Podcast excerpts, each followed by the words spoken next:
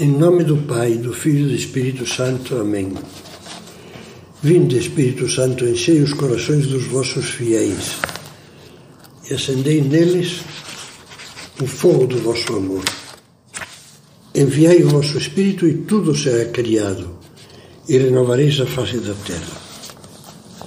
Depois de ter falado um pouco sobre prudência, vamos partir agora para algumas meditações sobre a justiça começando em primeiro lugar pela, pela justiça nos pensamentos. Todos temos desde crianças um forte sentimento de justiça. Como dói a criança ser castigada pelo que não fez? Vês que os pais, os pais não cumprem o que prometeram, ou que alguém lhe tire sem motivo o brinquedo preferido. Tanto e mais que às crianças dói aos adultos. Acusações falsas na escola ou no emprego. Não receber o pagamento justo de um trabalho. Ser roubado, explorado, traído. Ser vencedor no concurso e perder a vaga para um afilhado da banca. Ser vítima de cem formas de embustes, armadilhas, logros e enganos a mágoa profunda que nos causa a injustiça deve mover-nos a amar a virtude da justiça e a defendê-la sempre. O catecismo a define sinteticamente assim: é a virtude moral que consiste na vontade constante e firme de dar a Deus e ao próximo o que lhes é devido. É a definição clássica, já antiga. Comecemos meditando no que antes de mais nada, mais nada é devido a cada pessoa. O respeito à sua dignidade e a equidade nos juízos que fazemos dela. Primeiro, respeito pela dignidade. Todo ser humano merece imenso respeito por ser imagem de Deus, criatura de Deus, filho de Deus. Sobretudo se recebeu no, no batismo a graça da filiação divina por ser portador desde a concepção de uma alma espiritual e imortal, porque é alguém por quem Cristo morreu e que está destinado à felicidade eterna. Uma forma penosa de desrespeito é o desprezo.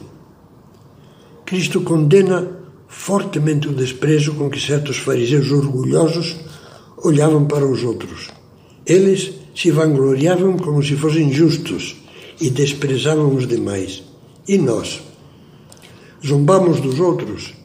Caçoamos? Ridicularizamos? Arremedamos deficiências deles, aleijões, gagueira, estrabismo, para provocar risadas? Já lhes preparamos armadilhas para que caíssem no ridículo? Ou o que é pior ainda, desprezamos a sua falta de categoria intelectual, intelectual, profissional ou social, a sua incultura e, ainda pior, discriminamos por motivos de religião, raça, sexo, idade, etc. Deus não despreza ninguém. Guardai-vos de menosprezar um só desses pequeninos, dizia Jesus. Se fizermos alguma pessoa se sentir desprezada, pecamos contra a justiça, além de pecar contra a caridade. Pisamos no direito, direito, direito, repito, ao respeito que todos os filhos de Deus, sem exceção, têm. A Madre Teresa de Calcutá, exemplo maravilhoso de respeito e amor pelos mais rejeitados, dizia: A maior pobreza não é a falta de dinheiro, ou a falta de pão e de comida, mas, sobretudo, uma fome terrível de reconhecimento da dignidade que cada um tem.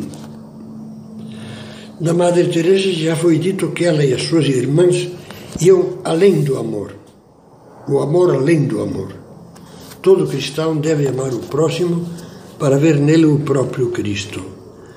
Mas não pode amar quem primeiro não se acostumam a respeitar Primeiro a justiça, depois, muito acima dela, mas nunca sem ela, a caridade. lembremos-nos da regra de ouro que Cristo nos deu. Tudo o que quereis que os homens vos façam, fazei-o vós a eles. Esta é a lei e os profetas. Como se dissesse, aí está a síntese da lei de Deus e do que ensinaram os profetas. Depois, mais justiça, evitar juízos temerários. O juízo temerário consiste em atribuir ao próximo um erro, um crime ou um pecado sem fundamento. Assim o define o catecismo. Torna-se culpado de juízo temerário aquele que, mesmo tacitamente, ou seja, mesmo interiormente, só com o pensamento, admite como verdadeiro, sem fundamento suficiente, um defeito moral no próximo. Jesus, que nos mandou não julgueis e não sereis julgados, dirigia-se com magos que faziam juízos críticos dele. Por que pensais mal em vossos corações? Fazer um juízo sem base objetiva e comprovada é esquecer que só Deus vê o coração e, portanto, colocar-se numa posição que só a Deus corresponde. A Madre Teresa dizia, Santa Teresa de Calcutá, por muito que vejamos os outros fazerem coisas que nos parecem erradas, não sabemos por que as fazem. É tocante também o exemplo de outro santo dos nossos dias, são José Maria Escrivá. Durante a fúria anticatólica da época da Guerra Civil Espanhola, como quando, como tantos outros milhares de padres, era perseguido de morte, dizia aos que estavam refugiados com ele numa pequena alegação diplomática: em vez de nos precipitarmos a julgar o nosso próximo e talvez a condenar duramente, temos que pensar no que seria de nós se tivéssemos estado no ambiente que viveu o homem que julgamos, se tivéssemos lido os livros que leu, se tivéssemos sentido as paixões que o dominaram. Não nos basta, perguntava São José Maria como exemplo, o caso de Paulo, que depois de ter sido perseguidor dos cristãos, foi exemplo para todos? Compreensão, pois essa criatura que talvez no nosso interior desprezamos e condenamos, quem sabe se, uma vez corrigida, purificada, convertida em espiga sã, não produzirá frutos mais saborosos do que nós. E seguir o caminho indicado por Cristo, sempre. Em primeiro lugar, para julgar sem cometer injustiça, é preciso fazer o que Jesus nos diz. Porque olhas o cisco que está no olho do teu irmão e não vês a trave que está no teu. Como ousas dizer ao teu irmão: Deixa-me tirar o, circo, o cisco do teu olho, quando tens uma trave no teu? Hipócrita! Tira primeiro a trave do teu olho, e assim verás para tirar o cisco do olho do teu irmão. Só podemos olhar bem para os outros com os olhos purificados pela humildade e o arrependimento. Primeiro, vejamos humildemente os nossos defeitos que talvez sejam do mesmo tipo que nos incomoda ver nos outros.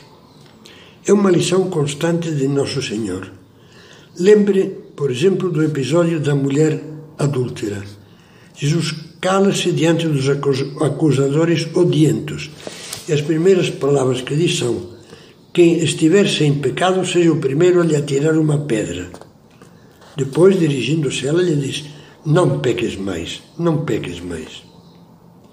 Primeiro nós, ter consciência de que somos pecadores para não olhar a ninguém por cima. Fica claro, pois, que para, para julgar serena e objetivamente é necessário compreender, quer dizer, enxergar com humildade e sem preconceitos, mas sem incorrer no erro oposto ao juízo temerário, que é o de pretender justificar o injustificável na conduta dos outros e chamar de santo ou de normal o que ofende a Deus e ao próximo, e ao próximo, por vezes gravissimamente. Por outro lado, não esqueçamos que uma coisa é ver e outra julgar, condenar.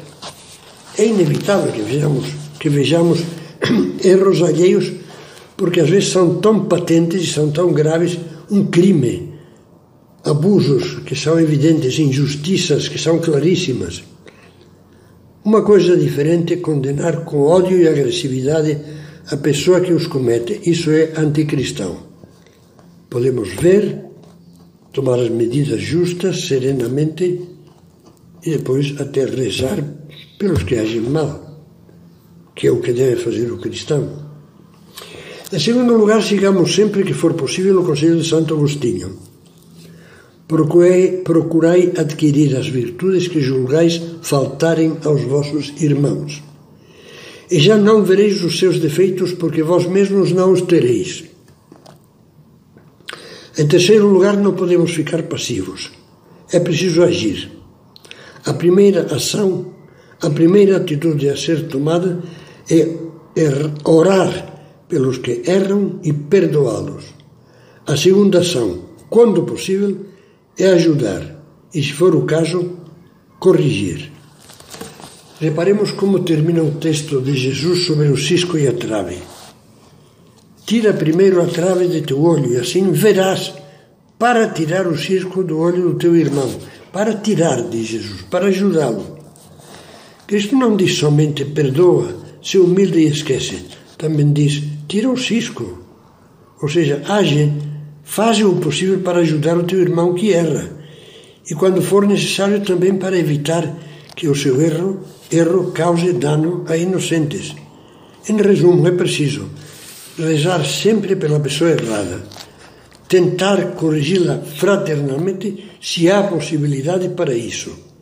Se te ouvir de Jesus, terás ganho o teu irmão.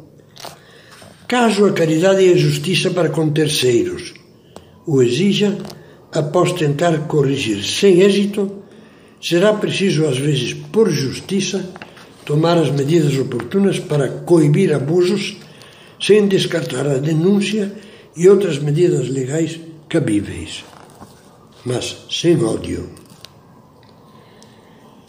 Questionário sobre os juízos temerários, as perguntas em primeira pessoa que você vai fazer, juntamente comigo. Santiago diz: Um só é o legislador e juiz. Tu, porém, quem és para julgares o teu próximo? Faço maus juízos dos outros sem ter certeza, nem razões sólidas para pensar desse modo? Imagino que eles têm intenções ruins sem um fundamento claro para isso. Luto por repelir os meus preconceitos e a desconfiança ao pensar nos outros Esforço-me por ver também e sempre o lado bom de todas as pessoas. Percebo que julgar sem conhecer a fundo a alma dos outros que só Deus vê é quase sempre uma grande injustiça, sobretudo esses juízos globais. A pessoa é assim. É, não, ninguém é assim. Tem esses defeitos, mas tem coisas boas. Antes de julgar os defeitos dos demais, procuro ver os meus e corrigi-los. Percebo que só a pessoa humilde que se conhece um pouco a si mesma e pede perdão a Deus pelos seus pecados tem condições de olhar para os outros com compreensão e compaixão.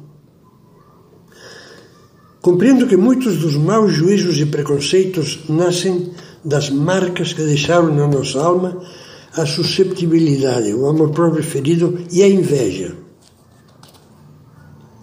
Guardo ressentimento Esqueço-me de que Cristo nos disse: Se não perdoares aos outros, vosso Pai também não perdoará as vossas faltas.